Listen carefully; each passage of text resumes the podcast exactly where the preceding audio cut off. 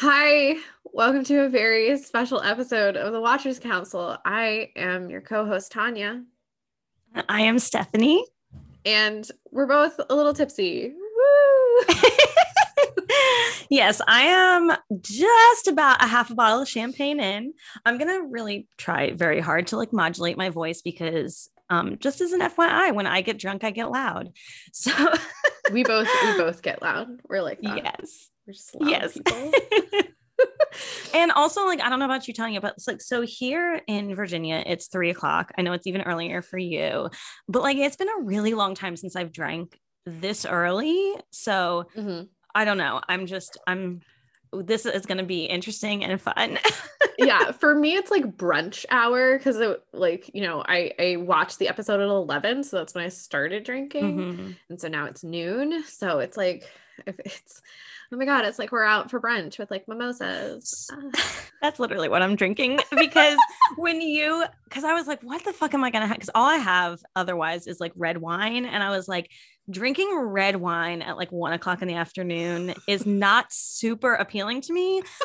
but when when you uh mentioned that it would be like brunch, I was like, oh my god, I have to get like some champagne and orange juice because like Yeah. that that's my favorite anyway. So yes, that's why I'm half a bottle of champagne and I am drinking mimosas. that's that's fair i was lazy and so i just looked at what was in my refrigerator and it is pacific pineapple cider Ooh, that sounds really good though. I would love that. For fruity and refreshing That's still a good summer afternoon drink. That's perfect. Yeah, I Yeah. can't wait to go back to breweries, y'all. I live in Richmond, Virginia, and we are filthy with breweries.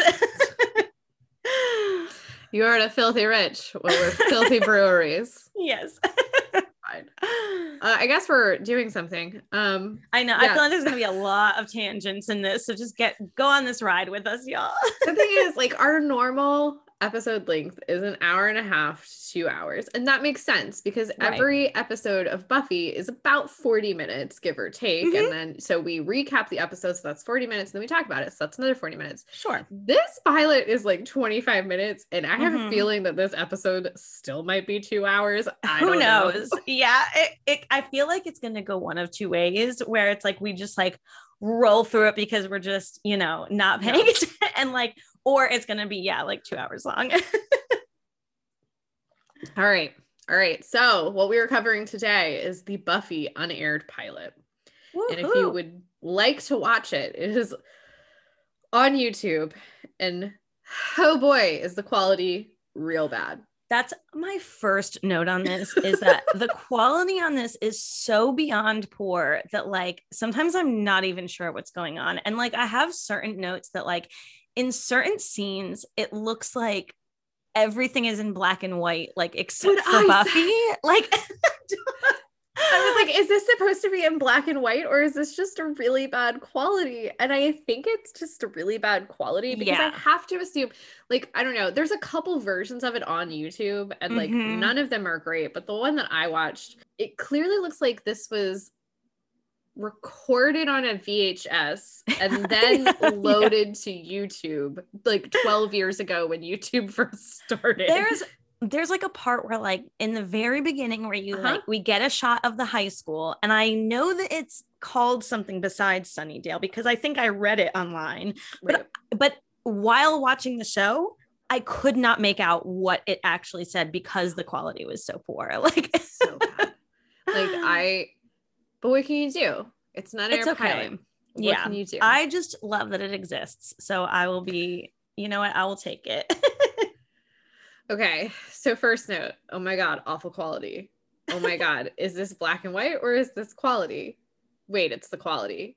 No, it's black and white. No, it's quality. That's like my first five lines. honestly like so the entire first scene it could be in black and white It could be. because it doesn't look like color comes in until we see Buffy. right. But I just I I couldn't tell you. I couldn't tell you.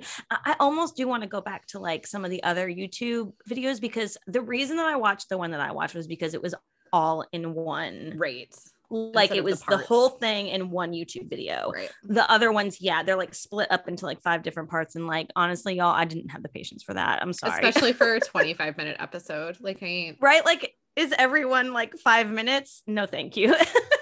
Nope. We get the first scene of the real pilot, which is Darla and some dude breaking into a science class and like at the middle of the night and skulking around the school. And I don't remember if the dude in the aired pilot said this, but he's like, oh, yeah, I used to go to this school. yeah, I can't remember either.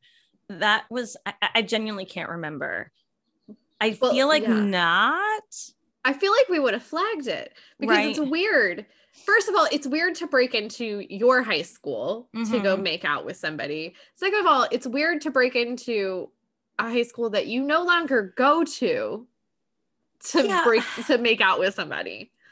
So I also I'm like gonna I'm, I feel like I'm a little bit spiraling on this moment. So That's fine. there's there's there's also a moment I don't know if you caught this that like when they first break in, she's like looking around and I think he says it gets better. Mm-hmm. Mm-hmm. What the fuck does that mean? Because I made an LGBTQ reference in my note. Oh, and I was like, is this the YouTube series It Gets Better to inspire the Stop. the Oh. LGBTQ community? Because this isn't it. I, yeah, I just, I guess, like, part of me when I'm watching it, this though was like, am I supposed to believe that he believes that she's like, what, never seen an American high school before? Because it's just a science classroom. Like, Oh, it gets better. what? But, okay, but like also, okay, all right. What a fucking spoilers for the end of the episode? Like, and we all know, we all know because this is Darla. We all know Uh-huh, how this right, scene yes. in the original, and well, I guess this is the original, but fuck off. Um, we all know how this scene goes in the actual aired pilot, where like, ah, plot twist, she's the vampire. Right. Uh, but like later, it is established that this is something that the vampires do. And so, like, but in this scene it's like this is his idea to come here and it's not her idea but i'm just like but if it's the vampire's idea the whole i mean maybe she's like master manipulator and she like somehow manipulated this conversation for him to think that it was his idea to break into this school but like it's such Yeah. a long fucking walk yeah there's there's a lot because now i'm kind of spiraling too on like the idea that like they break in by I, I can't remember do you remember if they like actually smash the window to break Yes. in? They yes. do. I remember that because we were like um that's aggressive. Which like now that we've watched an entire season of this show i'm really glad that we're doing this after we've watched the entire season because now i have further questions about the fact that like we have seen so many times during season one that this high school is apparently open at all fucking hours Yeah. for like any students. And actually that kind of comes up later on in this this episode even that like because willow spoiler alert sneaks in later which like Yeah. wow we, that's a lot but so um much. but yeah like did they even need to s- smash this window i don't know i don't know Who the fuck knows? anyway So it's Darla. She's not wearing her school uniform trademark. She's wearing a hot mess. I don't even know what it is, but she does have like the black and white patent leather, like they're not Mary Jane's, but Mm. like similar, like the 1950s sock hop shoes that Yeah. were like, because we all know that like fashion is cyclical and it all comes back. And like in the 90s, everybody was obsessed with like 50s inspired shit for a while. yeah yeah that's very true And so these are like the black and white 1950s shoes, dance shoes. And like, but she's also wearing like this really long dress and like a cardigan. And like, it just doesn't. I wish Cordy was here to be like, Aw. what's happening? So they bring it to the science class and then they go to the theater. I I was so excited to talk to you about this because so much of the action occurs in this theater setup that is beyond belief to me. So it's a two story set, which fine. I've acted on those before. That's fine. I don't know how a school afforded a public high full- school, right? a full two story set. It looks like it's not completed either. It looks like it's just Right. honestly, I was like, what fucking show would this be? Because like it doesn't make sense. The set doesn't really make sense. Would but- they also just like leave it up at all hours like Yeah. this? Okay. Um, if it's a, if it's like a stable set, then yes. Um, Okay. Because God knows, taking that down every single Mm, night. that would be very like I have yeah. worked for a, a theater company where we had to strike the set every single night, and I wanted to die every single night because enough. you get done with the show at like 11 p.m. and then you're like, time to take down this two-story set. Great, Woof. Yeah. yeah, it's awful. I don't think so. um so yeah but like it doesn't really make sense as a set like there's i don't know there's clearly like sections Mhm. uh, but anyway it's two stories. Great. And so we're walking around darla and this guy. And the light board seems to be like on stage which also Yeah. i was like why is your lighting board on stage? What is happening? And so he starts fucking around with the lighting board. Like how do you how do you know what to do with the lighting board my man? Yeah. I yeah, I don't know unless I mean I guess you could like really like stretch Armstrong to say that like I guess he was in the theater department when he did go here, but like I feel like there's a lot of things in this pilot that like you could see like the holes and like that I can see like why they changed things Yeah. because like there were just like massive like plot like it didn't make sense. this is clearly a rough draft and that's fine. Yeah. but yeah so like this i mean lighting boards they're not like super complicated but they're also not like especially in the fucking 90s they are not intuitive of like oh i press this button and these lights come on that's not how Right. that shit works but anyway, he presses a button, lights come on, and then like Darla does her whole, oh my god, are we alone? Oh my god, I heard Right. something. Oh my god, are we alone? And he's like, yeah, we're alone. And then she's like, ah, good. And then she like fucking rips his throat out because she's Darla. Whoa. Yeah, it was so it was so much. And then we get probably the best font I have ever seen.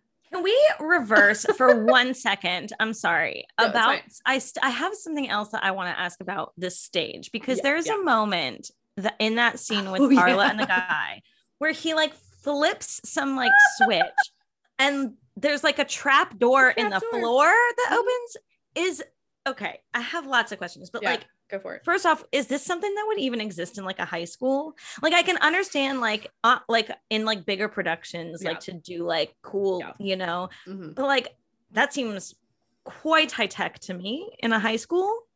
It's not so much that it well, it's expensive and Sure.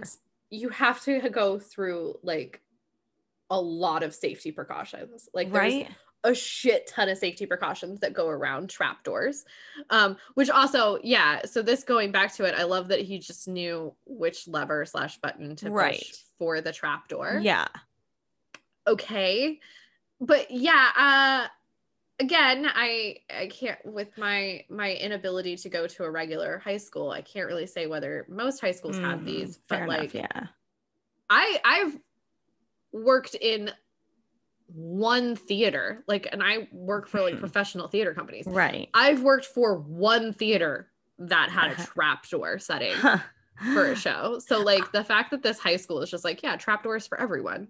And I'd also like to circle back to this at the end of the episode because Yeah. there are other things that happen around this that lead me because I just want to clarify here at the top that Mm-hmm. you see this as like a trap door for like pl- plot like Right. during the show, right? Right. Okay, Right. because that's how it is portrayed to me in this Right. scene that it would be like for action while the show is going on. Yes. There is something later on at the very end that indicates that that's not what this is and makes absolutely fucking zero sense to me. But well, I think I have that. that note as well. Where I'm Okay. like, why would you do this? Anyway, but so we got our title card, and it is the best font I've ever I seen. know.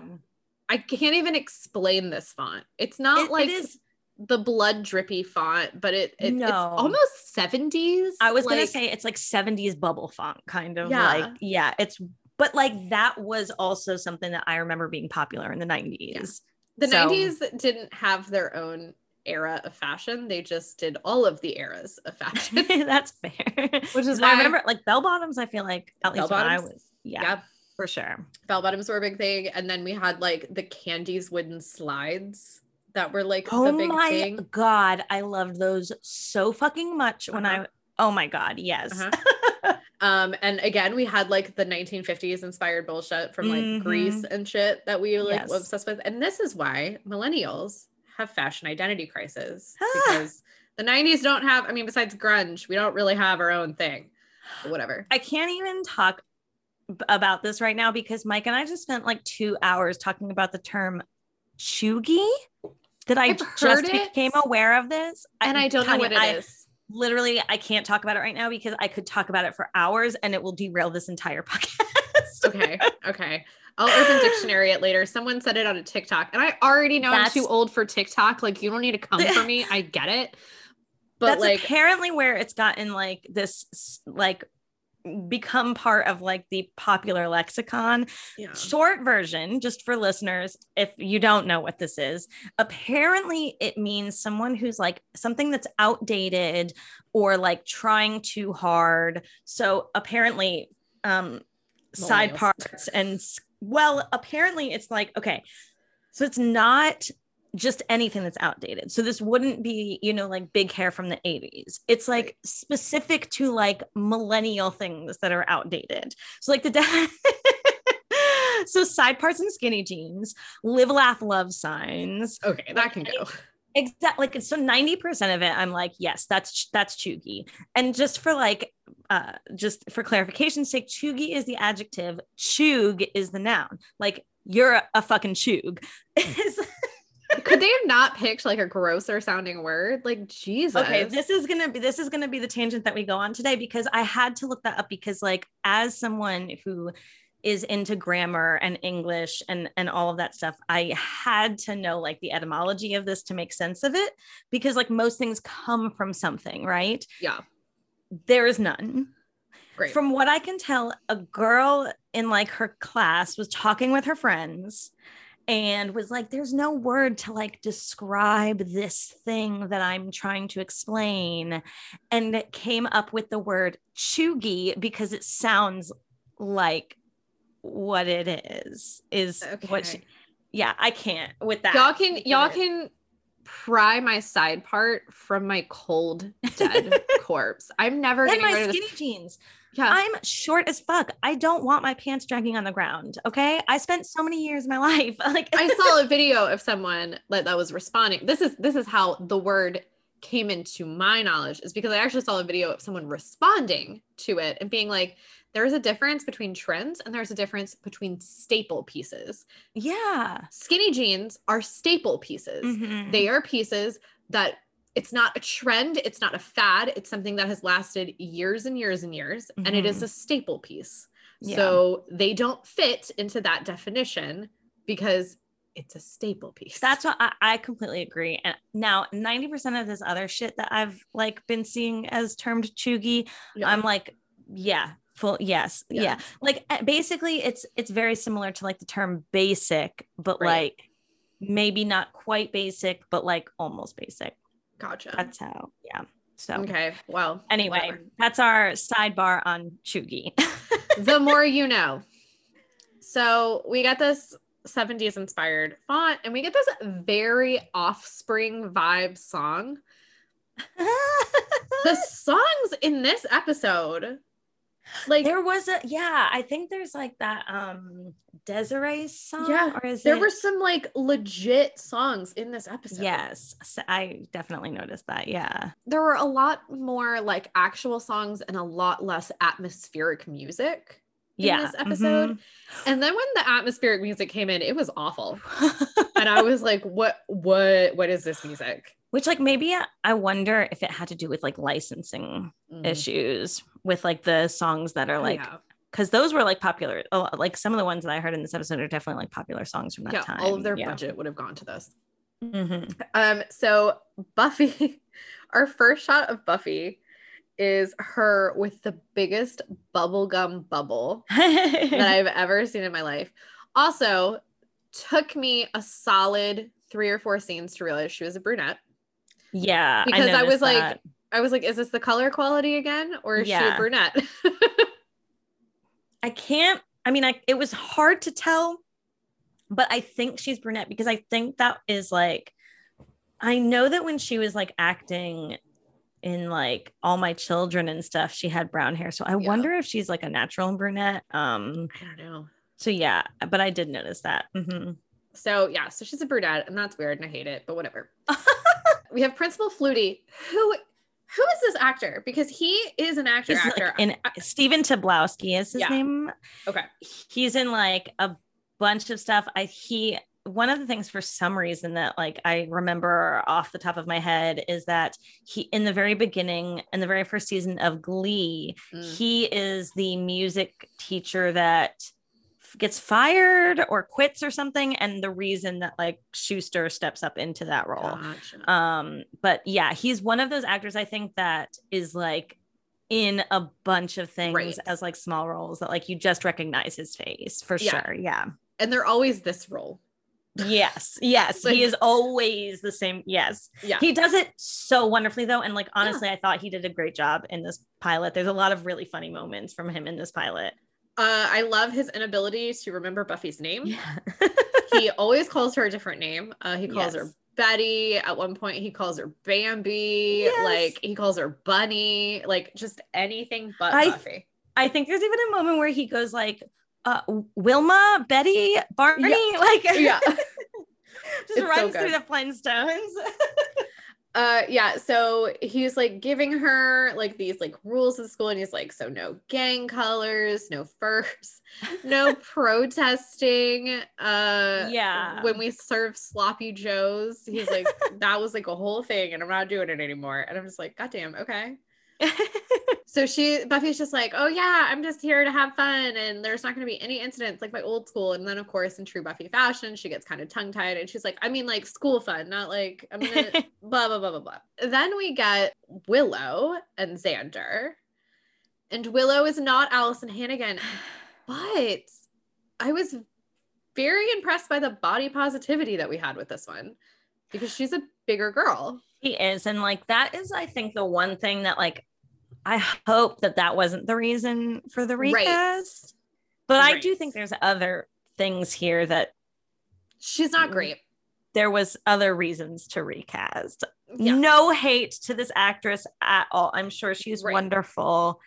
This there was just a lot of things that Yeah. didn't I don't know. she didn't she didn't really land it and we can't really blame the writing because the writing for this willow is not much different than the writing Right. for like actual willow but like i saw it and i was like oh okay they made her a bigger girl and there was Yeah. never a punchline about it No, that no, no, no. Yeah. you know cordy makes fun of her outfit like in Pretty much- cordy fashion yeah, a lot of Cordy's lines in this are like exactly the same as we see in the Right. in the actual um final cut or whatever you want to call it. yeah and so like i was surprised and happy that they had cast a bigger, bigger actress and that there was never a punchline about her weight Yeah. when it came to like cordy making fun of her so that was Mhm. that was great she's just kind of bland but that's fine there's yeah, there's like delivery issues with some of the Mhm. lines that I feel like Mm-hmm. um that just don't like don't yeah like you said like don't land Yeah. even the like sentiment behind like the word almost like the words don't match like right the way that it, they're being delivered and it, it's very odd i don't know but yeah so then we get xander who is our who is our xander but dare dare i say xander's not as annoying in this pilot as he is any other time in the series I agree. And like, I almost found him like a little bit more attractive for some Yes. reason.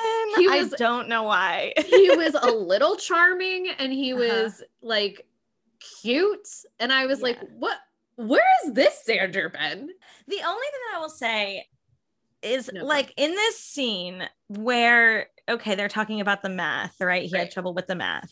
There's like a moment where she, like, Willow asks, like, what's in it for me? And does he go, a shiny nickel?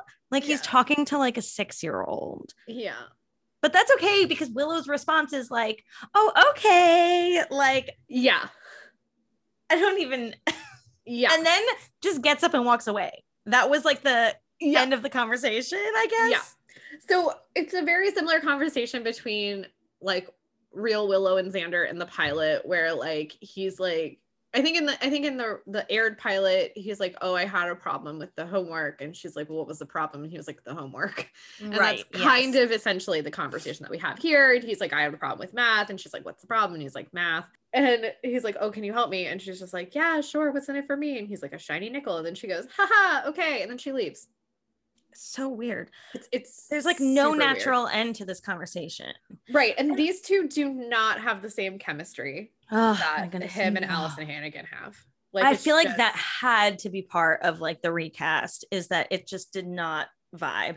There's Yeah. something about I feel really really bad saying this, but like there's something about her that like feels like she's older than 16, Yes. but also but also at the same time younger than 16. Yes. Can't explain it, She she looks much older, but she acts way more immature. but yes, yes. yes. So it, it's just kind of like one of these like I it's like uncomfortable. yeah, it's it's like that it's that student that like sort of dresses like a teacher all the time and you're like, "Why- Mm, why are you dressed like that? Like what are you doing? yeah. Like, I don't know. You look like my mom. Why? um, speaking of mom, there's no mom in this episode. No. There's no choice. No. But there's a few other things that I can't Yeah, wait to, to talk about. So anyway, I now am confused about my feelings towards Xander, and that sucks. um, but it is kind of nice to know that it's not the actor's fault. oh yeah. And I, I, I, I guess the thing with it is that like, because he does such a good job with the Xander that he is given, it's really hard to separate him from Xander. And so I was like, oh, maybe I just don't like this person. But no, he can play this charming role. He can play Yeah. this like cute little grunge skater boy, which is what they made him in this. He's always carrying a skateboard. He's like got the oversized flannel and all this shit. Yeah, there's like a whole scene coming up too later. I'm sorry, I'm like jumping around, but like if you thought you were going to come to like an episode where we were drinking and not do that, then I don't know what to tell you. But like, Who um, the fuck are you? Have you listened to any of these? God damn. but there's like a scene coming up that like is such a charming back and forth between him and Buffy that I so deeply wish it had been left in the actual cut of the show because I really I just genuinely enjoyed it. It felt really Yeah. fun and yeah, likable. I lo- yeah, I don't know. Yeah. And it's just it, it makes you sad for the Xander that could have been.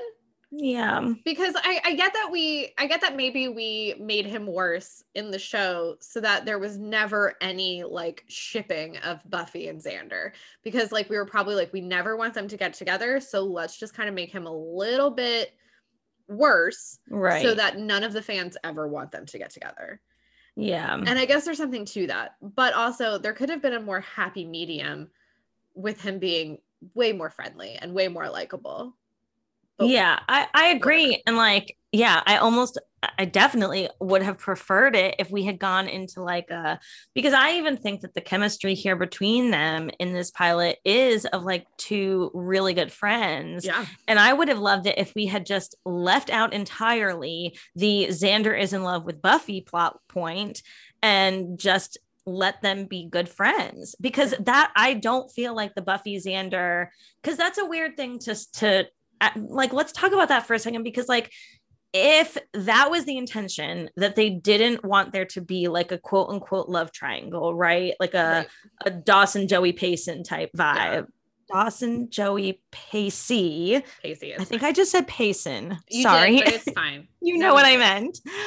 If we didn't want that, then I don't think that this Z- Xander being in love with Buffy adds anything of benefit to the story. Yeah. It just adds like negative, like especially now as the show has aged. Like it Yeah. just there's no. It would have been wonderful to actually have him be a really good friend. Yeah, Ah. that's that's my thoughts on that. the Xander that could have been. My next note just says Cordy's still a bitch. Yeah. So Cordy walks up and Harmony's there too. So it's clear Mhm. that like this this group worked well and they were like, let's keep them. Yeah, and there's another actress there too. I don't know her name and I can't for the life of me remember her character name, but she is also in I know that she's in season two and definitely season three episodes as part of the crew because I remember her specifically being in the episode where Cordy meets Anya Oh, okay. and they go into that like alternate universe. God bless it. God, God bless season two. I think that episode, yeah, that episode is definitely in season. That specific episode is definitely season three because it's after Oh, the God, that's right. yeah. Whatever. I'm just gonna We'll get there. my characters. oh, I can't fucking wait. They're being bitches per usual, and they're talking Yes. about the bronze. And they're going to the bronze tonight to see a band called Dingoes Ate My Baby. okay, Yep.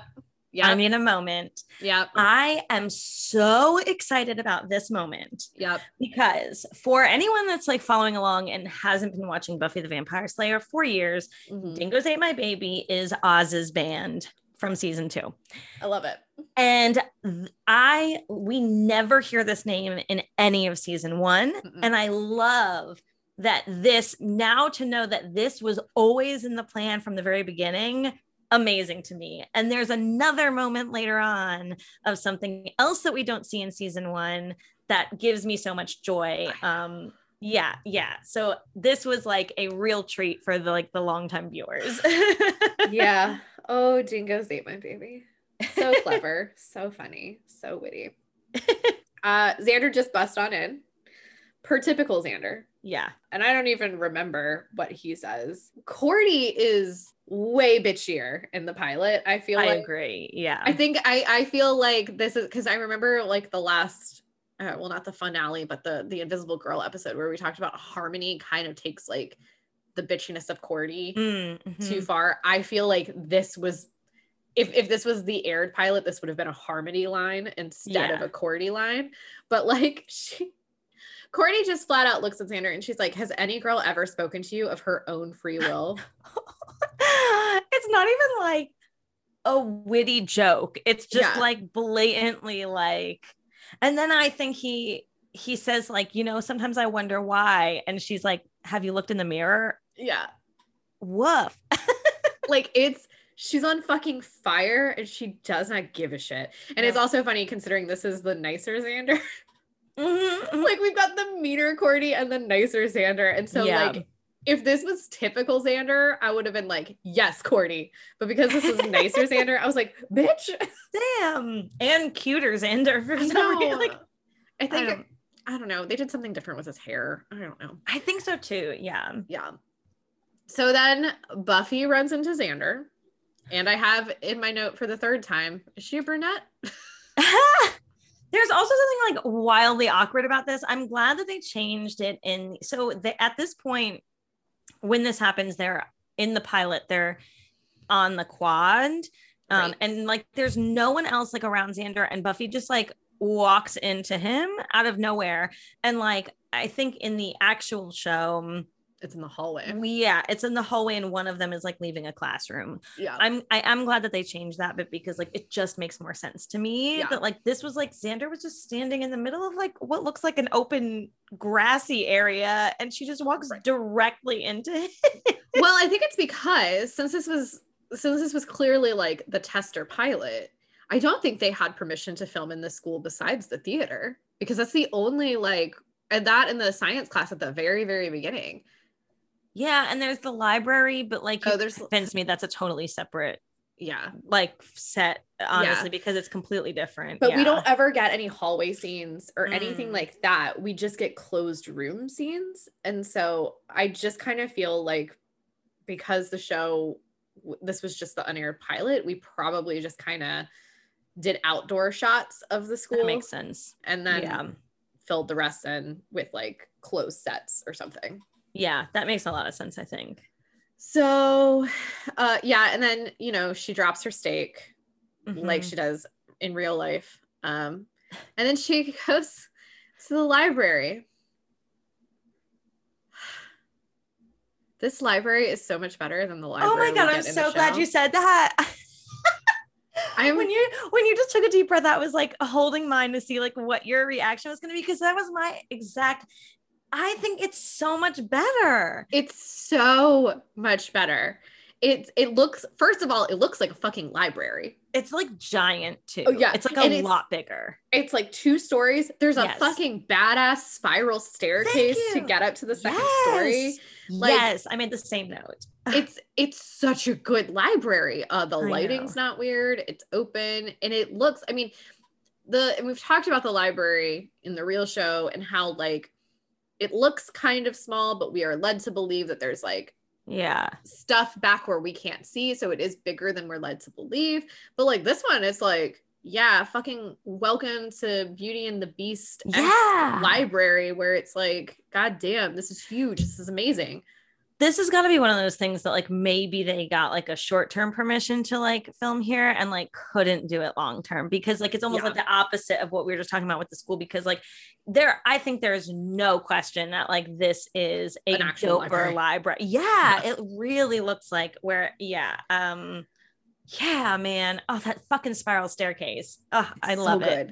Yeah. uh, so we get pretty much the same scene that we see in the real pilot where giles kind of like pops up and scares her and she says oh i'm looking for textbooks. And he's like i know what you're looking for. And he busts out the vampire bible.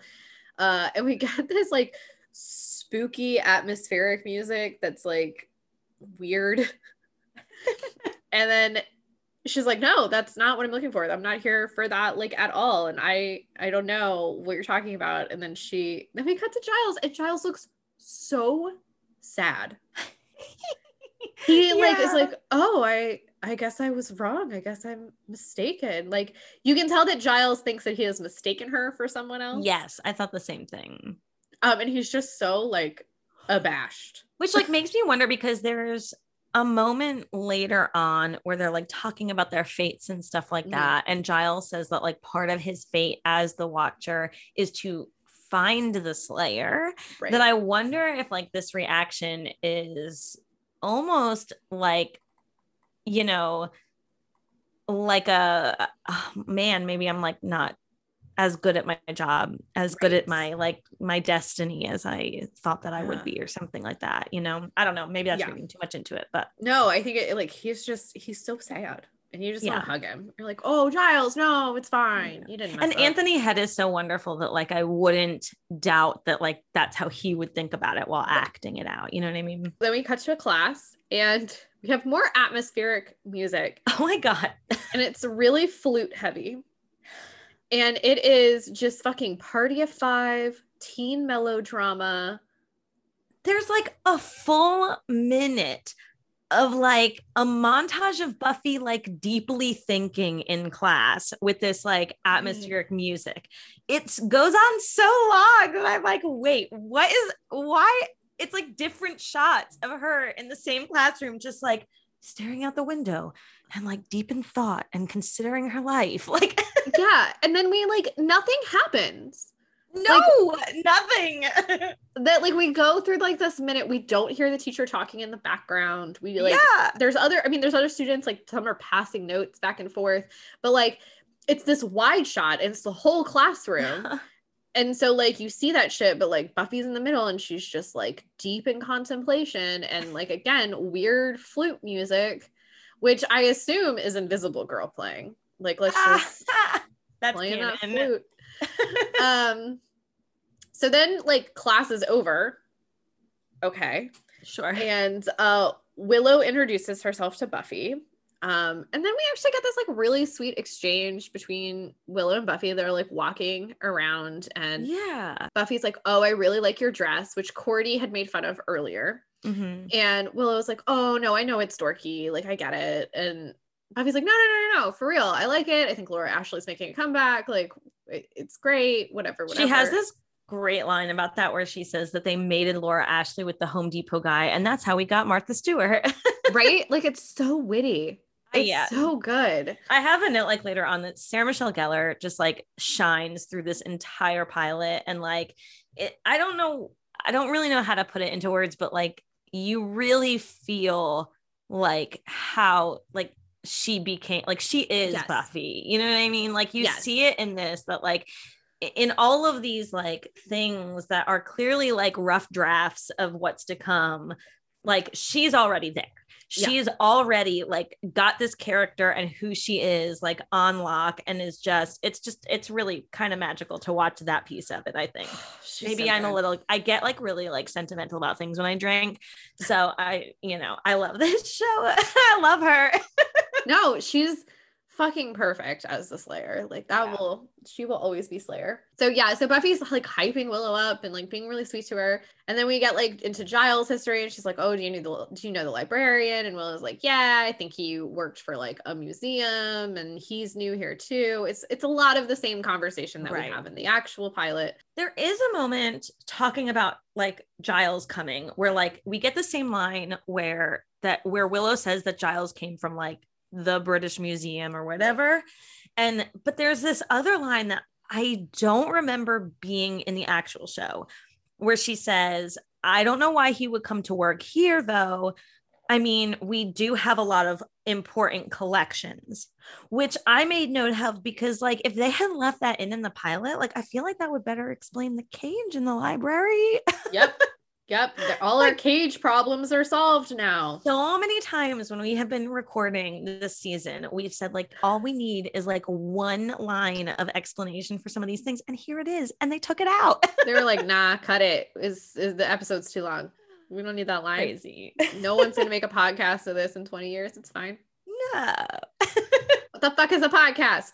Anyway, Except now we're probably like the 35th podcast about Buffy the Vampire. There's college classes about Buffy the Vampire Slayer. yes, I follow someone on Instagram who's doing like an entire fashion school like a doctorate on the fashion of Buffy. Oh my god, yes. What? Anyway, Yeah, it's it's very serious. Yeah. yeah, fuck you guys for thinking this is just a show. You don't know. Um, so then we we keep one of my favorite conversations from the actual pilot, and it's the girls in the locker room. yes. and they're like, oh, "What kind of name is Buffy?" But we changed this name slightly. Yeah. It almost sounds like aphrodisiac because, like, in the I in the think it's aired pilot- aphrodisia, but yeah, Yeah. it's so it's almost exactly. Yeah. yeah, in the air pilots, it's ambrosia, Yes. and this one is aphrodisia. Yes. And they're like, "What kind of name is Buffy?" Oh, I don't know aphrodisia. It's awful. And I caught another moment where like I don't think this is in the regular show, but like I caught a moment where the girl is like, "Oh, I was talking to Blue," and she said, "So there's even like another reference to like a third girl whose name is just Blue, Look, unless you're Blue Ivy, I don't want to hear it. right? The yeah, the OG Blue. Well, there's Blu Cantrell. She was around for while. yes, that's the fucking truth, actually, though. Hit 'em up style. yes. Oh, that's a song for songs we shouldn't have listened to. Not because it was dirty, but because like, what the fuck did we know about hit 'em up style when we were like fucking 12? Anyway, I mean, you know, you take a on a guest on that shopping spree. Goddamn. Okay, so listen to songs we shouldn't have listened to in middle school. Is there no. Um, so yeah, so we get that conversation, which I fucking I just love. I love it so much. Yeah. Um, and then we're talking in the locker room, and then like in aired pilot, the dead body falls Mhm. um the guy that Darla killed he falls on a girl from from the locker then we cut to the quad and Xander runs up to Buffy and he's like oh I found your steak and this is a line that I fucking love uh she, she was he was like what are you doing building a little fence like it's just yeah. that's funny what? What are you doing? Building a little fence? And she's like, no, it's for self defense. My old school was kind of rough, blah, blah, blah, blah, blah. And then, and I get that this is before Mean Girls, but this is the best way to describe it. We get the Mean Girls map of the cafeteria discussion where it's like, this is where this group is, and this is where this group is. And it's such a cute scene. Yeah, this is the scene that I was talking about earlier where like it's so charming. And I also though took a note that the, like this is straight from like every teen movie. Good call on like the Mean Girls because they absolutely do that in like Mhm. the the Mean Girls cafeteria.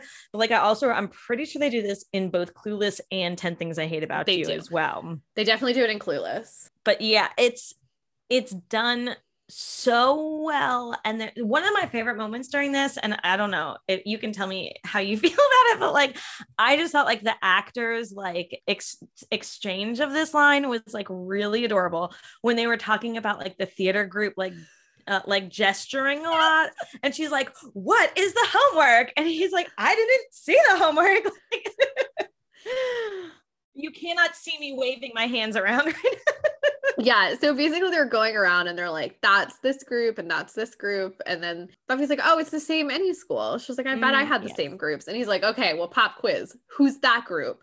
And like, it's like this group that's gesturing wildly. And she's like, oh, that's the theater group because they always use their hands to talk so much. And Yeah. then, yeah, they have this like big exchange where they're like, both Xander and Buffy are like using their hands like very exaggeratedly. And it's adorable. it really is It's so cute. i so wish this had stayed in like And I, I even have this is uh, where I have like the note for a second time. I was like, oh my god, do I like Xander? Ew.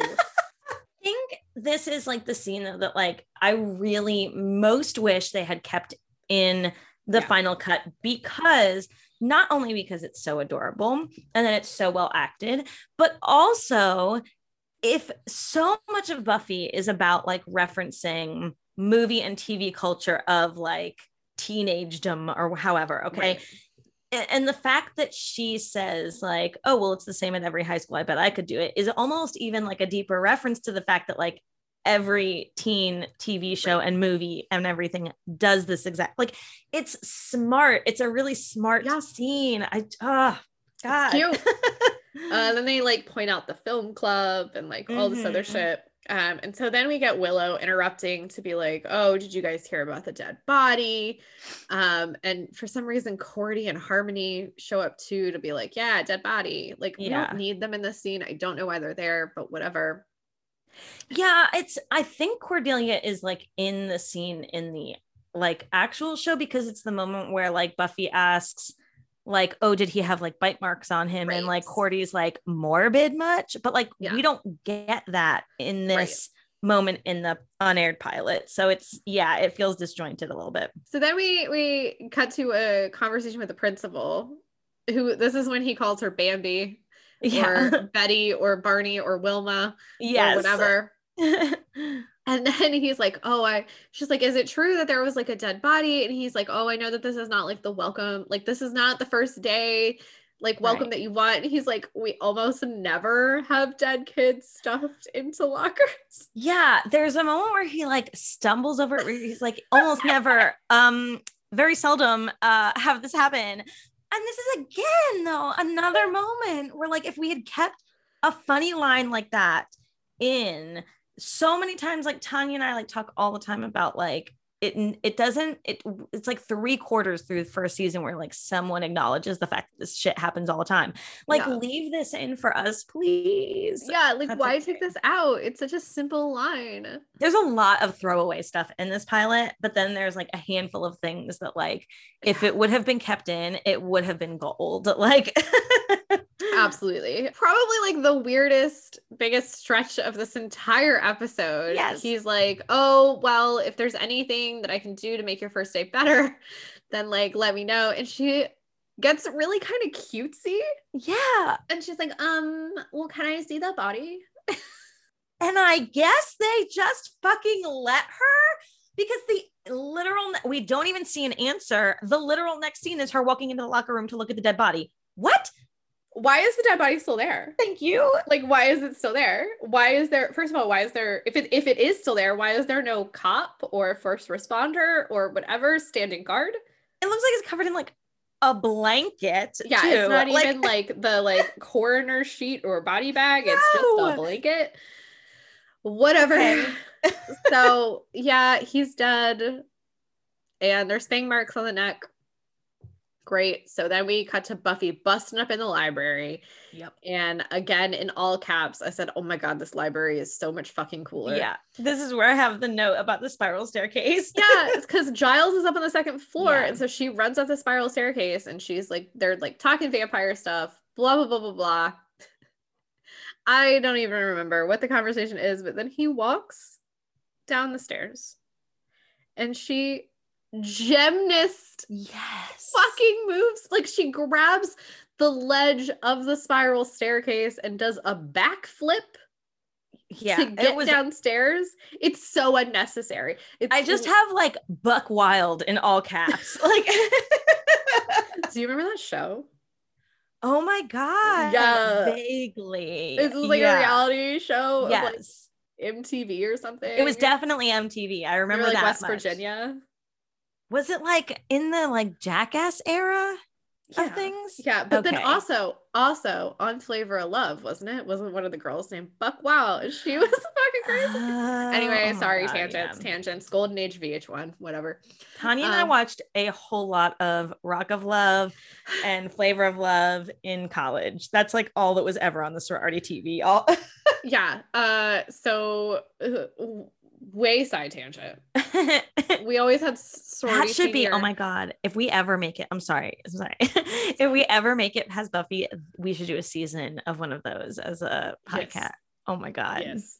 Uh, we had sorority senior superlatives at our like dance, and I was the HUT Rock Love.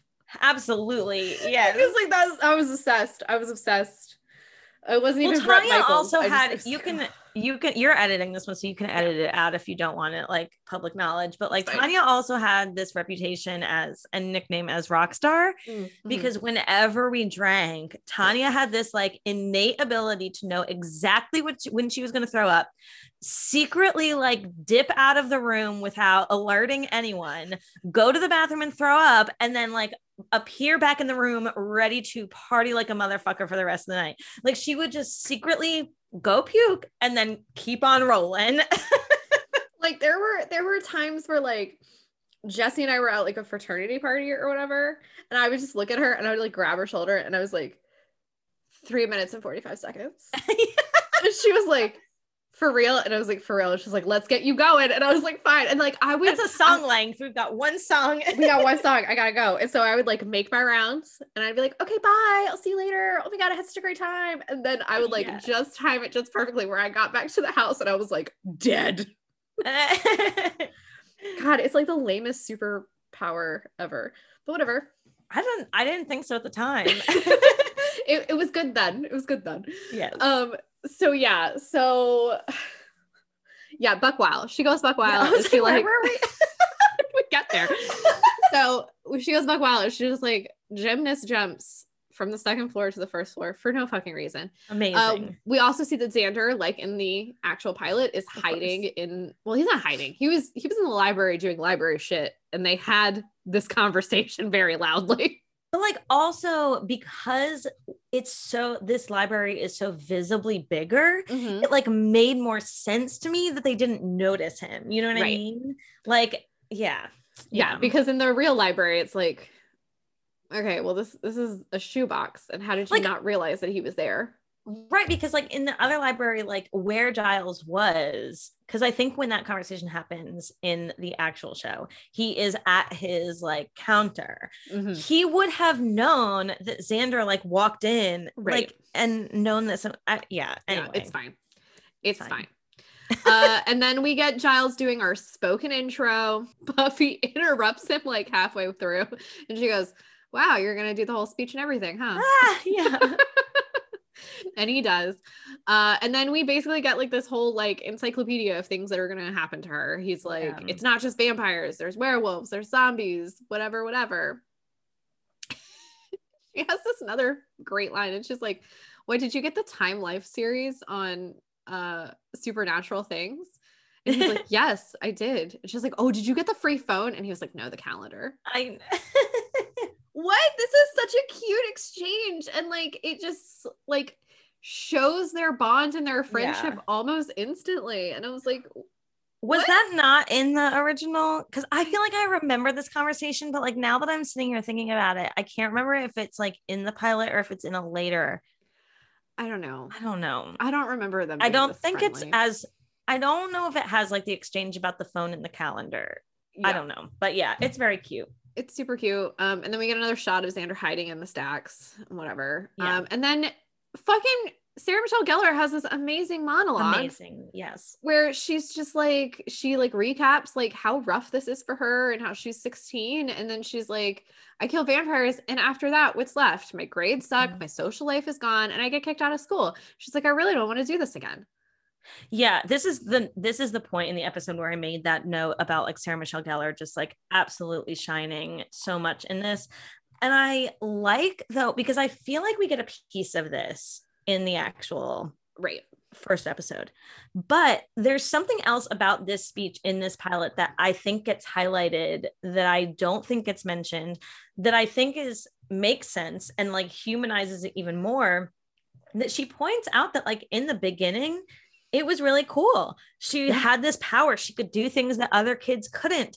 And I think that that's so like real to like the teenage experience? Right. Of like feeling like you want to be special, you want to like stand out and everything, but then also like that happens and you don't. right You realize that like in high school, almost like as far as like being popular or cool or whatever, the worst thing that that could happen is like you being different, no matter how, no matter what kind of different that is. right I, yeah, I just think it's it's I don't know, it's like almost like written better. I wish again that this Yeah. would have been kind of some of this would have been kept in the original. but- Oh yeah, the it's super refreshing for her to like be like, yeah, I'm not gonna lie, it's cool to have powers. It's cool to be able to do this stuff. Like, Yeah. yeah, it is. It is pretty cool. Um, so yeah, so she's like, she just basically says like, I just want to be like everybody else. Like that's all I want, and it's mm-hmm. sad and cute and heartbreaking all at the same time. Yep. So then we get to the bronze, but we never actually go into the bronze. No. We only get- The line at the bronze. okay. Yeah. There's okay. there's two things here that I actually super love about this moment. There's a line to get into the bronze. Yeah, there's a line. This is That makes sense. I mean, yeah, I, I, I guess that like, you know, the idea of Sunnydale being like a very small town, whatever. But like, I like the idea that there's a fucking line to get into like the only Yeah. bar in town because like, who the fuck hasn't experienced that shit Yeah. before?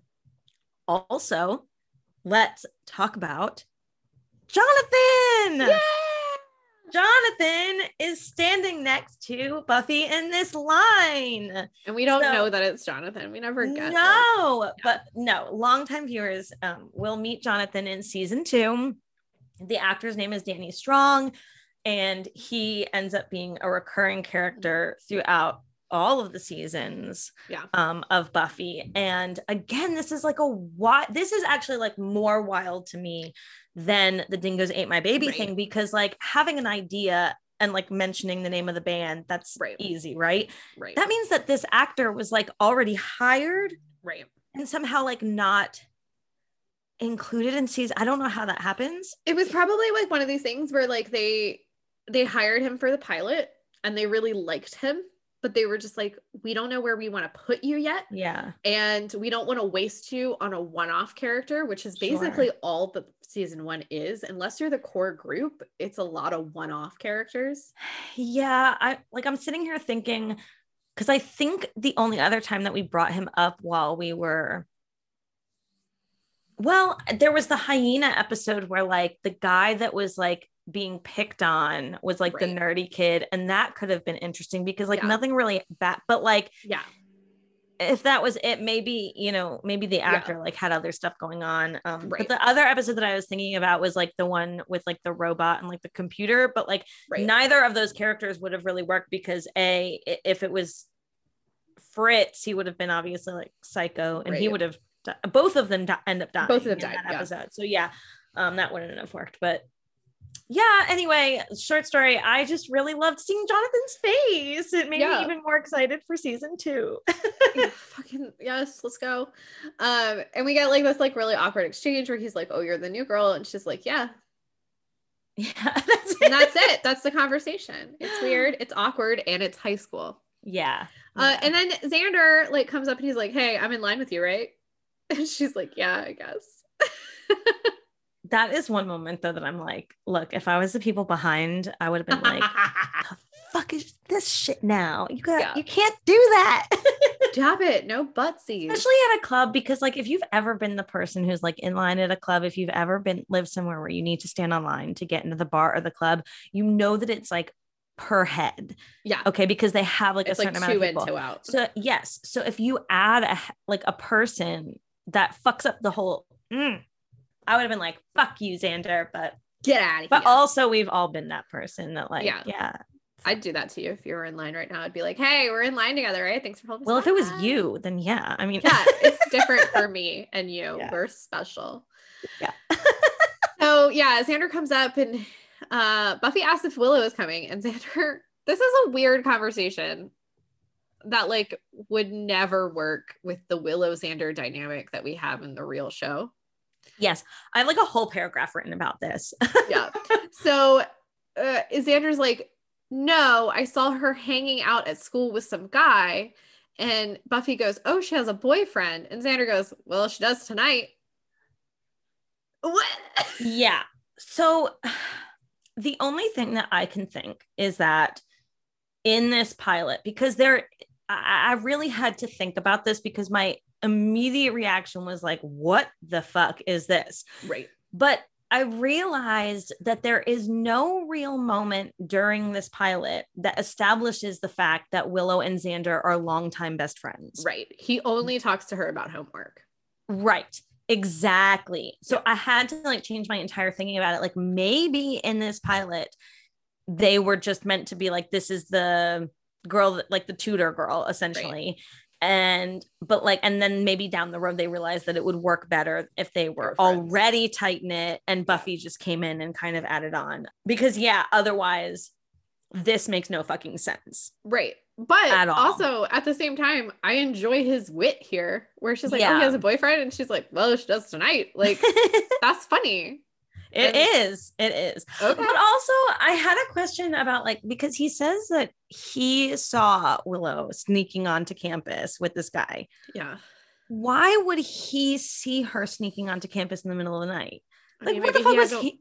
Maybe he he had to walk by the school to get to the bronze. I don't know. We don't know where he lives. Yeah, okay, fair. It's a small town. I'll It's a give you that one. It's a small town. It's always a small town. So yeah, so then Buffy starts quizzing him on she's like, what did the guy look like? What was he wearing? And Buffy basically is using her fashion slayer sense to be like, that's a vampire. Right. It's basically the moment that we get in the actual pilot that we see where like she is up in the rafters of the bronze with Giles and he's asking her to use her slayer sense and like she points out a vampire and she's like because his fashion is Right. bad or whatever. Um and they obviously just didn't have the time and you know, yeah, all of those things to do it in this unaired pilot, but that's essentially the the end result of what Right. this conversation is. Yeah. So we are suddenly back in the theater. Yeah, You can tell that there were only like limited sets for this on air pilot. I have no idea where we're back in the theater. This doesn't make any sense. And then we get a very spike looking guy to the point I where I was like, is that. Spike? And I was like, no. Like once he I- opened his mouth, I was like, no, it's not. But so this is the second time I've watched this in like only like a few months because like as soon as Tanya made me aware of it, I could not like wait to watch it.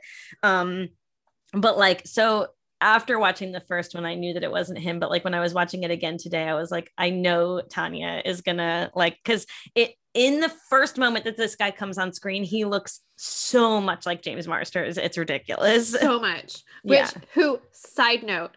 So I don't know if you have watched and why would you because you're a grown ass adult and I'm a weirdo. Uh the new DuckTales. I've wanted to. It's so good. I cannot recommend it enough. The also, I'm so not like too old to like like Avatar: The Last Airbender is one of my Yeah. favorite fucking shows. We literally just got like a poster print for our basement that says "Visit Ba Sing Se." So Great. Okay, great. So I cannot recommend enough the new DuckTales because first of all, David Tennant is Scrooge McDuck. Yeah, that's actually Ugh. why I wanted to watch it because I knew that he was. I think I had seen like one episode that I knew that I, like I knew that David Tennant was a part of it, so I was already interested in it. yeah, because like he's perfect. And then Ben Schwartz is one of them, and uh, yeah, yeah, yeah, yeah, and uh, Bobby Moynihan is another. yeah. Catherine Tate Catherine Oh, wow, Tate okay. plays one of the villains. She's great. But in this, in the very last season, which is what I'm on now, um, there is an episode on Halloween, and they run into a werewolf, a witch, and a vampire. And James Marster plays the vampire. And they Yeah. got they got like a lot of horror actors to play. I want to say the the um werewolf is Doug. What is his name? He is always the creature in every like he's like the shape of water creature. Oh, I he's, somehow I knew that's what you were talking about. Yeah, because he literally he's like really good at like he's always the creature. yes, yeah, Uh, specifically like because I know that he's talked about like it's a wonderful way to like be famous because like he doesn't get recognized because every role he takes is Yeah. is like heavy makeup and stuff like that. Yeah, Yeah, and Selma Blair is like the witch and what? like yeah, they got like all of these like kind of horror actors to like oh my god. things and like the fact that he was the vampire I, was like stop it when stop. you brought when you brought this up after we mentioned James Marsters, I thought you were just gonna say like he plays a role on it or whatever. Yeah. But like the fact that you just said that he specifically comes to play a vampire, Yeah. that like, oh my god, I kind of got goosebumps. That's so I love that. Like because it's So so perfectly like a reference to Buffy, then it's it's you know what I mean? Like it must be. yeah like honestly that show is so good okay. it's, it's really it. funny there's so much voice talent on it that's Well, you told me to watch um that show. Ted Lasso. oh yeah Ted Lasso yeah Just leave that in exactly like that. that show that show. um, Ted Lasso, yeah, with Anthony Head. So another um Buffy reference, but yeah, and I we fucking Mike and I lost our minds over how good that show is. So uh, we'll have to watch Ducktales next. And is it on Disney It's on- Plus? it's on HBO plus Okay, or H- my- yeah, whatever HBO Max or whatever they're yeah, calling yeah, it these yeah, we can watch that. Um, well, and okay, sorry, listeners. This is what happens when I get drunk. So, also a connection to DuckTales. So, Okay. Danny Pudi plays one of the Duck brothers. Um, I think he's Amazing. Huey. So, he's also a main character on Mythic Quest, which is on Apple. Uh, I've been interested in watching that show. Is it good? watch okay. it. Because, first of all, as a girl gamer, I was pissed off the whole time, but that's kind of the point. Like, it's just like, but there Okay. is a scene where someone asked Danny Pudi's character, they're like, Well, what do you love? And he's like, DuckTales. I love DuckTales. Ah, And like, it's this whole thing where I was like, Stop it. I love Danny. We're like big community fans. So Oh, he's so good. He, yeah, he's Huey. Uh, Bobby Moynihan's Louie and Ben Schwartz's Dewey. And they're just, Well, wow, those are three of my favorite. Honestly, like they're both, or all three of them are like so unbelievably funny. I think Yeah. so. That's I'm But in. yes, also watch Mythic Quest because Ashly Burch, who plays Aloy in Horizon Zero Dawn, is a main character in Mythic Quest, and she writes some of the episodes.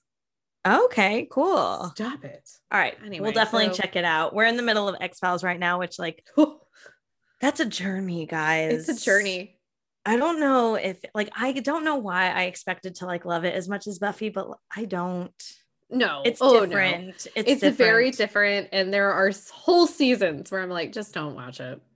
and there's just like some stuff that's like ooh this didn't age well No. like oh my No. good god like but anyway that's another we have to, we Okay, could go so- on 30 million tangents okay Back to Buffy. We're so close to the end too yeah. But again, this is gonna be a two-hour episode. Uh, so we are in the theater, and we have this very Spike-looking guy. yes and that's I wrote, Willow, how did you meet this guy? I have several questions. oh my god yeah totally because like he's not a student right like that No. seems clear no because No. she says like oh you said you go to blah blah blah high school yeah so that's like specifically stated Right. But it was his idea to go into the theater. had to be right like It has to be because then we realize that this is a thing that the vampires do. Because also, Willow then has this weird fucking line where she's like, I guess it's time for the kissing, huh? oh god that was so cringe like also like why what Why? I, I don't know i, I you don't know this guy. And How then now long, you're just like, how long had they also because uh, how long had they been on the date because like xander said like she saw i, I don't know I, I don't know. And I don't something about Willow like doesn't strike me as like, okay, like I go on a date with a guy and I'm just gonna start making out with him. Like that's not really the date that I see Willow being interested in. But yeah. So uh then she's like, Well, I don't know that we should be here because this is where that guy died. And he's like, she's like, that poor boy. And the vampire is like, Oh, he had it coming. And he was like, coming up here alone at night with a stranger. What kind of idiot would do that? yikes. Ooh, Oh. roasted. Uh-oh. he then goes to like bite her essentially. Yeah, like she's like clearly freaked out when he says that, and she turns around and he's like already in vamp face. Yeah. Yeah. So then we are like outside and Buffy's running up, and the school mascot at this point is the Bulls. Oh, I didn't even notice. Yeah, there's like a poster that says "Go Bulls," and I'm like, that's Okay. not what you end up as. Nope. Um, Xander runs up to Buffy and basically Buffy's like, "Oh, I gotta go save Willow. She's in the theater," and he's like, "Okay, I'll go around back see if there's a back entrance." Which, okay, Willow's getting chomped on. Buffy I like, yeah, use the exact same verb. I just want to say because like like okay, this scene where we see the vampire biting her, you can hear him like literally chomping on her. This is Right. like like I think I had like a visceral reaction to this because he's just like I don't know. I don't know how I don't know. Yeah. Like there's noises that are going on here. He yeah, is chomping. got those teeths out. Mm. Um, we're off the rails. It's fine. yeah. Uh, so then, in true Buffy style, she insults his fas- fashion, and she's like, "That's how I knew you're a vampire." Because it, what is it about you guys where you think that fashion stops the day you die? Which Fair is enough. hilarious. I mean, I haven't updated my fashion since like five years ago, so That's know. a mm. lie. You are so fashionable. She then fucking ru- sprints to the stage and Slayer drop kicks him in Yes. the chest. I loved her like kick ass shit in this. Honestly, It it's so I don't know. It's so funny because it's like also like she doesn't do anything really after that. She like drop kicks him and then she just kind of like stands there. I don't Oh, know. Like yeah. there's no like real fight sequence after that. It's just really No. funny. yeah. And then he's like, "Oh, I'm like y- you've made a mistake because I'm not alone." Ah. And then all these other vampires show up, which is where I have concerns. Because like clearly this is a premeditated plan Yeah. from vampires. But like how but like How Darla's why? Darla's scene made it seem like the guy was the one that suggested the theater and breaking into the school. And also, why would you choose this? Why would you need? Okay, because like I think part of it too, though, is like if the whole plan was to like lure Willow only, right? Yeah. Like they didn't expect Buffy and Xander to show up. Yeah. Why are there like four or five other vampires? What were they gonna do? It doesn't make any sense. Yeah, I have no I have no clue. Were they I- all just gonna chomp on Willow? Like Mhm. I don't know.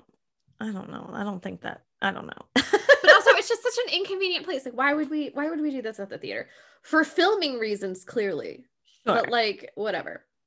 I think also, uh, uh, well, just like totally separate of that, but like I think this scene, you can tell that like the writers like really wanted to make it clear, like the Buffy sarcasm while fighting, that that was like a key part of like her personality because there are so many moments where she's just like being sarcastic and like firing off all these like insults and stuff in this Yeah. scene. Yeah. Oh, she's real funny in this scene. In fact, the next line that I have written down is, "I don't suppose you'd be sweet and attack me one at a time, like." In the- Yeah. and then like the vampire's like, "That only happens in the movies," and she's like, "Oh, he says you watch too many movies." And she's like, "There's no such thing as watching too many movies." yeah. And then a fight ensues. Yep. Uh, and then there's one part where like she gets knocked into a wall and she's like, "Ouch, that was my favorite spine." No. Xander saves Willow. And Buffy makes sure to like shout across the fight, it's okay. She was barely bit. She'll be fine. Okay. I hate to say it, based on that scene that we just saw, I don't think she was just barely bit, but okay. No. If you can tell from that distance, then I guess okay, whatever you say. You're the slayer. I Yep. trust you. Um Darla then grabs Willow, like the Xander and Willow are like running away. Darla grabs her, like looks at her, and then fucking shoves her. And she's like, I fucking hate leftovers. Like, yes. Darla it got time for this shit. Nope. Oh, Buffy kills one of the vampires. And I said, OMG, the graphics on these vampires dying is hashtag awful. I literally like my, the sentence I wrote down is Buffy stakes a vamp and wow these graphics. like we had said earlier in one like uh, maybe the second episode where i'd done a little bit of research which god bless those days where like the vampires kind of like do the poof because of budgetary restraints and i fucking understand it because if they had tried to do this for every single vampire that died we wouldn't have been able to finance the first season it also takes so long. I feel like It's there's like so three long. or four layers of like disintegration that we see. yeah they're basically turning to ash and so like but it's like three different layers of gray that happen Yeah. and then they kind of disintegrate and it's like a five minute sequence that just like very weird. breaks the action it's too much. awkward Yeah. For Whatever. sure. then xander and darla are fighting and xander somehow in the midst of all this had gotten buffy's purse which had her slayer shit in it and so willow grabs the cross from the purse and kills darla I don't She, even know like- if she kills her. She like I there's he this had to have she, killed like, her with how long it's with how long it took because she like puts the cross on Darla's forehead. Darla backs up off of Xander, and then like we cut away to just Willow holding the cross and not seeing Darla, and Darla just Yeah. screaming for Screaming what a lot, seems yeah. like three minutes.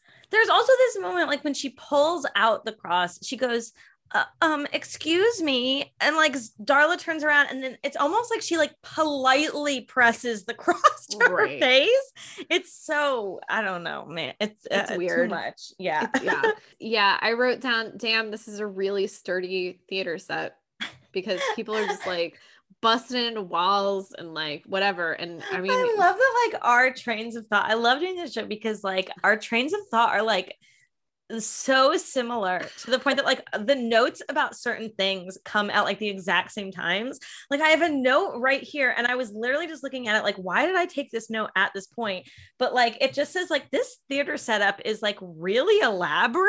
Like there's just like I don't know. and it's super sturdy. And like the thing is, like I I y'all know I work in theater. And so like, yes, for safety reasons, you want your theater stuff to be sturdy, but it is very rare in a show, especially a high school show, where you're going to have people thrown against the the flats that represent the wall. Like those things I generally aren't like super thick because like they're just walls. They're like fake walls and like right. no one's ever thrown against them unless it's like specifically said. And so, but we're throwing people against walls and doors and all kinds of shit and nothing's breaking. We broke a prop table, but like Yeah. other than that, like nothing's breaking.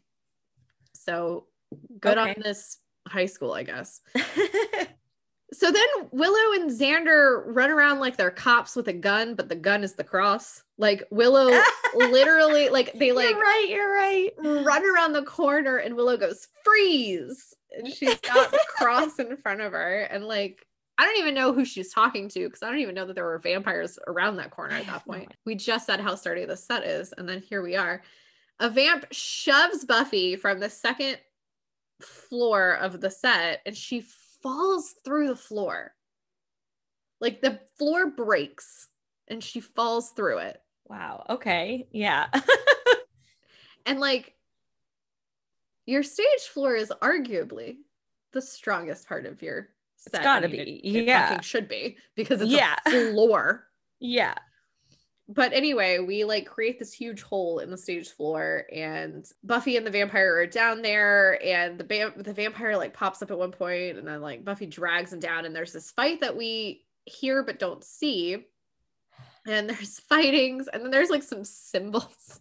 That's the point. Okay. Yeah. This is the part that I wanted to circle back to from the Yeah. beginning. Okay. Yeah. So we talked about how, like, this from the at the beginning, it Yeah. clearly seemed to both of us that this is like a prop, like trapdoor for like action during a scene during the show. Yeah. The cymbals implies that this is the orchestra pit.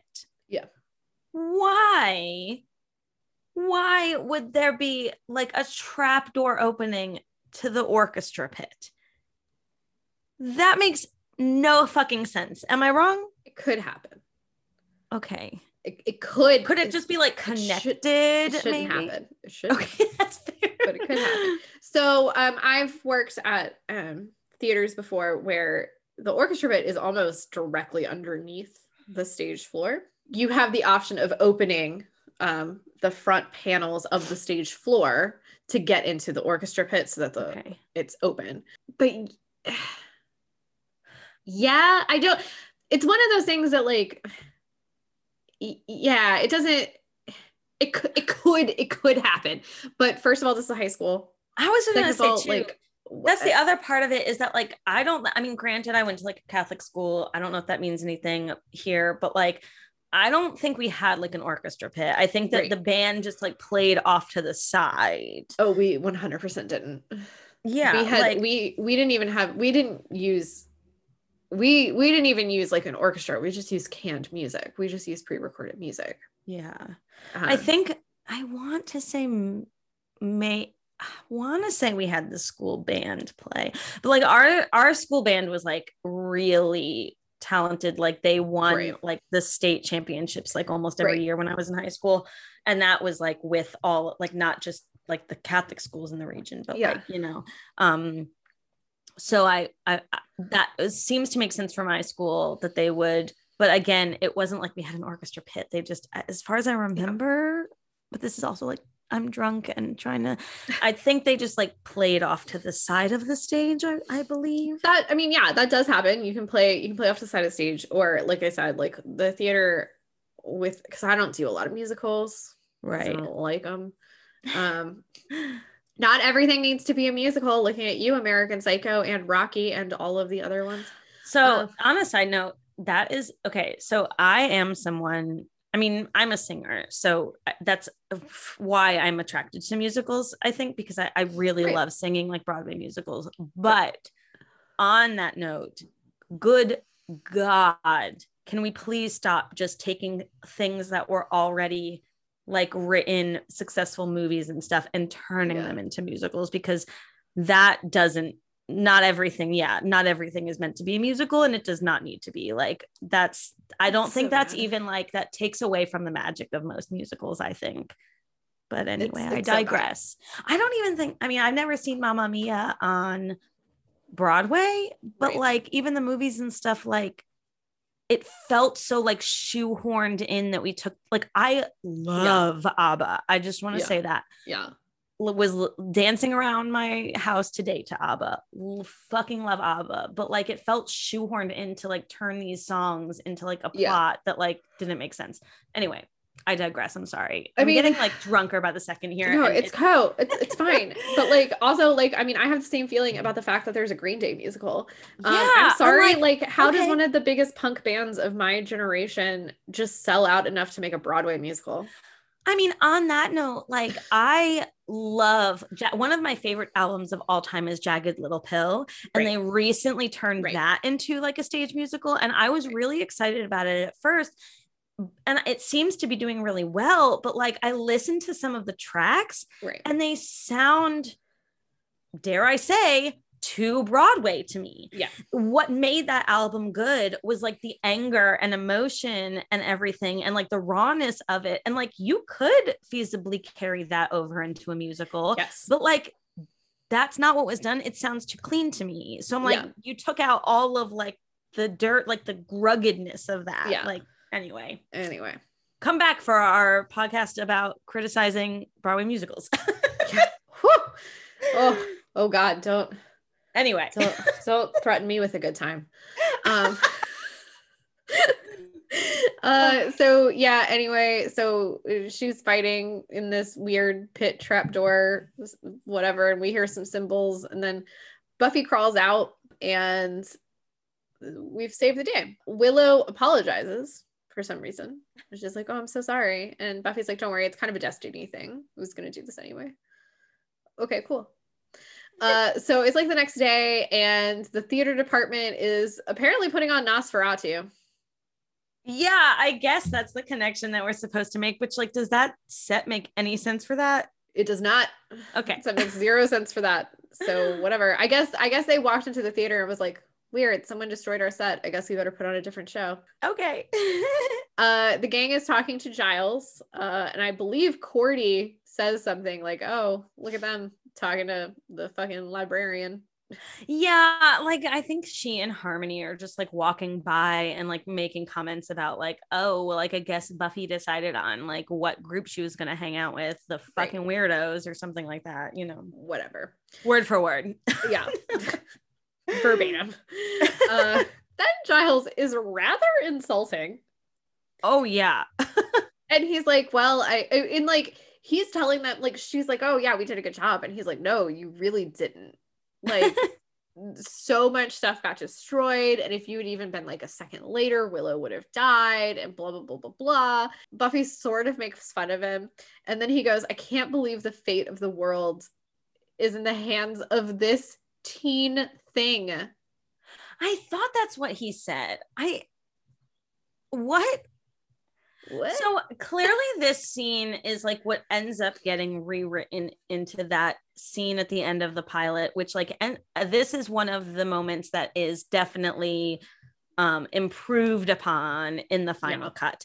Okay, Yeah. because what that like that we get that iconic scene of like Buffy, Willow, and Xander talking about like, you know, like, oh, like we're gonna whatever like homework we're gonna skip class and stuff like Yeah. that and like giles going like oh, the world is doomed or something yeah, like it's that cute. In It's the very it's- cute. It's, cute in the actual pilot. Yes, this pilot is not cute. it's harsh and then like what is this teen thing i don't even know what that means that seems like i don't know how to describe it so we're just gonna put Yeah. thing in the script like yeah, fucking Buffy that just goes, no, the world is in Beauty's hands. Just trust me. And that's awkward too. yeah And then she throws a stake, and it hits the Nosferatu poster right in Yeah. the vampire's heart. Why are you wasting good stakes? Well the other question too here is that like it's a good distance that she throws this thing Mm-hmm. no one saw this girl like throw a stake across like the But also, someone could have accidentally like it's Oh, yeah, right. Somebody could have like walked in front of it and got impaled by a stake in the middle of the day. Yeah, good point. Yeah, it's Like- not really, there's not a lot of like sense here. And then we get a very Gin Blossomy song as our music outro, and then that is the episode. That's it. That's We made it. we we done did it. It was cute. I'm Yeah. glad that I've watched it. You know, there's, like we said, there's things that I would have kept, and there's things that I can definitely see the reason of like throwing right in the Yes. trash. Yes, uh, I absolutely believe that recasting Willow was a good idea. Yeah. Alyson Hannigan is amazing as Willow.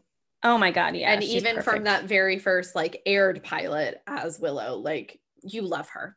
Mhm. Done. I, think did- we even say like, oh my God, like already Willow's my Yeah. favorite. Like, and I, I I definitely tried to watch this with that removed. And so I I I just think that this Willow, and I don't necessarily think that it was the writing. Because while the writing wasn't great for this Willow, Yeah. I still think that Alyson Hannigan would have delivered this Willow fine. uh-huh. I think there was like a moment of me and like maybe this is unfair because i don't i don't know much about this actress. I don't know like what she went on to do. But like when i say and i don't know that this is fair to do to like fully compare it to other Yes. storylines because like those may have come from you know how like once you get a character with a certain actor you can grow from that point of what that Right. actor can carry but like there were moments for me where like i i thought about like the places that willow goes as a character over the years and like in just the little bit that i saw like i can't really see i don't know but i guess that i, I don't know that's not super fair so i, I don't know if i de- Yeah. you know necessarily want to say that but like at the end of the day i'm glad that it was ended up being alyson hannigan because i love her Yeah.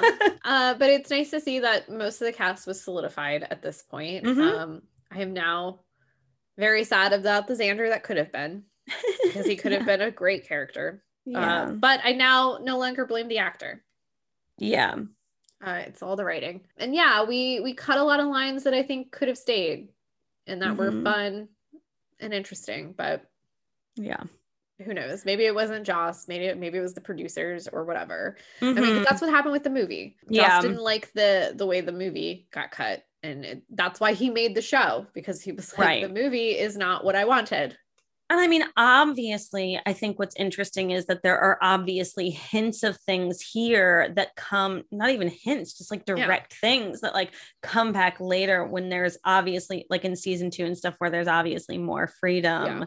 Um, so I I do think that probably confirms some of our beliefs that like they had bigger and better ideas, but the fact that it was like a half season Right. that they weren't sure of what the future was going to be. They might have been limited on some of the stuff that they were allowed to do. And like season two, once we get into it, just wow, fucking soars. I can't fucking wait. I'm just, it does take, I will say, like, don't expect like first episode, like No. it takes a little while. Yep. Um, but the second half of season two is, I think, one of the best seasons of any Yeah. show of all time ever. So, Yeah.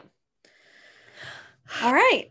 Well, On that note- yeah. So uh, this is our final episode for season one of our podcast. Mm-hmm. Um, I think we're going to take a two week break. Yep. And then we'll be back with season two. And uh, if you think I've been obsessed with Spike and missing him during season one, you fucking wait.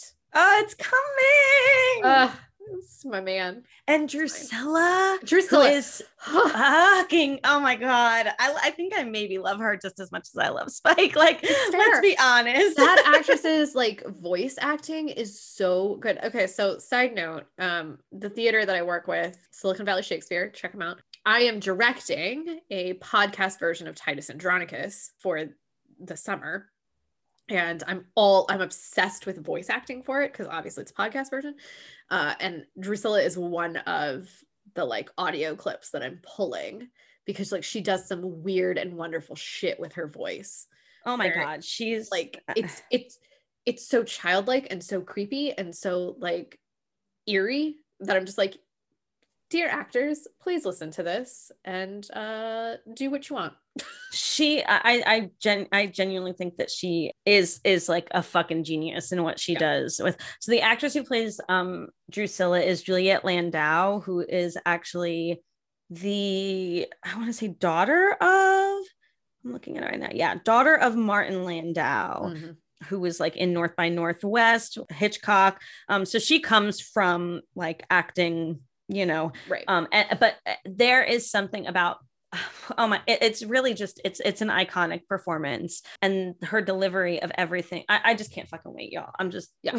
oh, yeah. just get Yeah. ready. Get ready.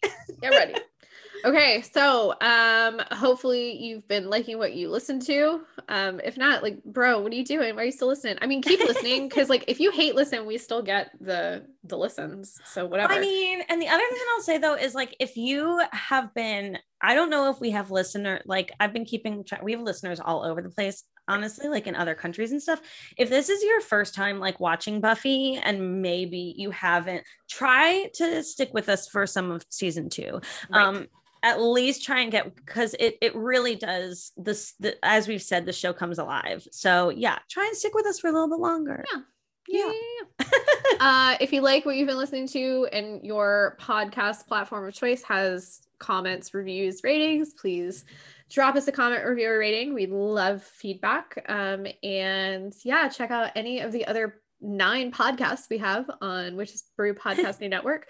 We got so many, and Stephanie and I are part of so many.